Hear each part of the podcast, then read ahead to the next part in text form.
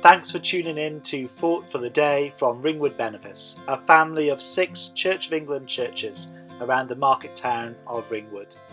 Together we share a common vision to discover life and make a difference.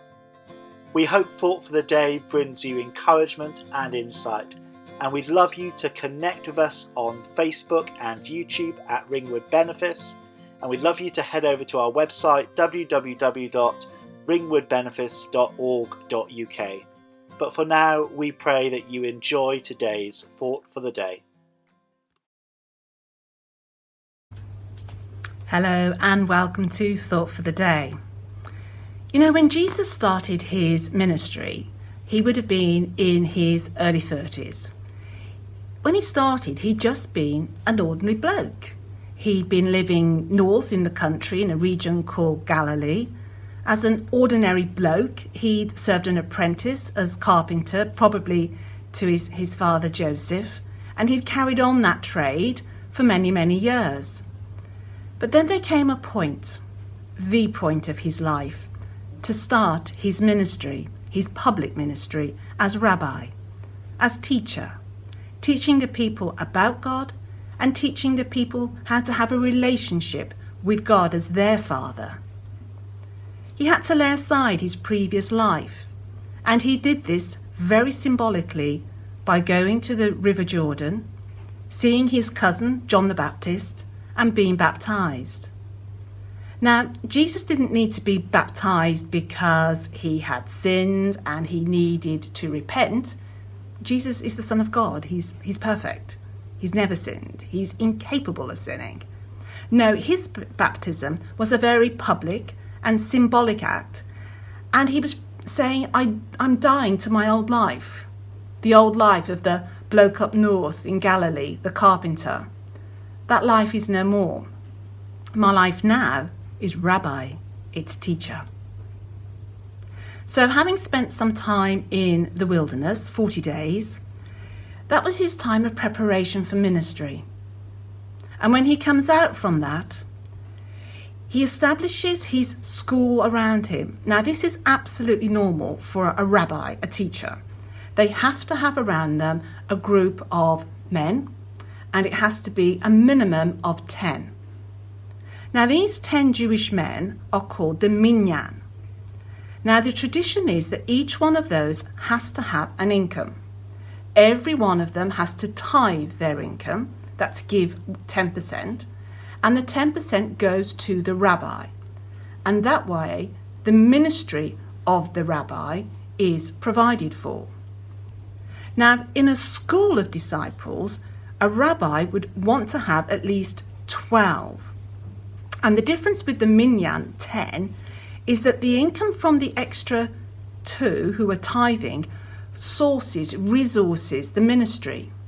You know how in the Anglican Church we pay so much into like a common ministry and mission fund? It's the same principle. 10% goes to the rabbi of 10, but the other two fund the ministry and the resources that will be needed. But then Jesus, as a rabbi, has to do one more key thing.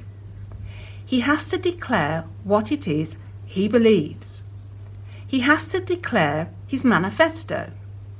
You know how before we have an election, all the local politicians or the national politicians will start pushing through the letterbox, varying leaflets, their manifestos, so we know what they stand for and what their beliefs are. Well, Jesus did exactly the same, like all the rabbis would have done. He declared his manifesto. And he did this going up into the hills and between chapters 5, 6, and 7, we have recorded the Sermon on the Mount. Now, if you've never read those three chapters together, I really do recommend that you give it a go. Read them all at the same time, one straight after the other. I promise you it won't take more than a matter of minutes, and that will give you a real feel for what Jesus' message was all about. That is Jesus' manifesto. It starts with what we call the Beatitudes. And that is what at Ringwood Benefice we're focusing on in our sermons, in our Going Deeper sessions on a Tuesday evening, our Bible study. It's what we're focusing on with some of our thoughts for the day, unpicking what these Beatitudes mean. When Jesus went up onto that mountain, that hillside, to declare his manifesto, something that we don't pick up on very much is the name of the mountain that he sat on to teach from. In Hebrew, it's called the Mount of Happiness. I think that's lovely, the Mount of Happiness. Because what Jesus came to proclaim was good news. It was the good news of salvation. It's the good news of the restoration of the entire universe by Jesus as God's Son. But having declared his manifesto, he now has to prove his authority. So what does he do? He comes down from the mountain and he heals a leper. No one can heal a leper. It was a sign in the Old Testament that whoever can heal a leper is the Messiah, the Anointed One, the Saviour, the King of Kings. This one will save humanity.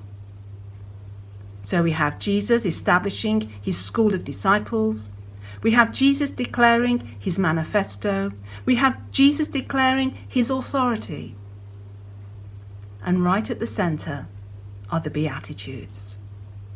If you're able in the coming weeks to join us, please do, because they are some of the most powerful words you will ever hear. And if applied to our lives today, will turn us upside down as we follow the King with his upside down kingdom that goes completely countercultural and says, This is the way to God. Amen. Thanks for listening to today's Thought for the Day. Don't forget to connect with us on social media at Ringwood Benefice and remember, there is hope, you are loved, you make a difference.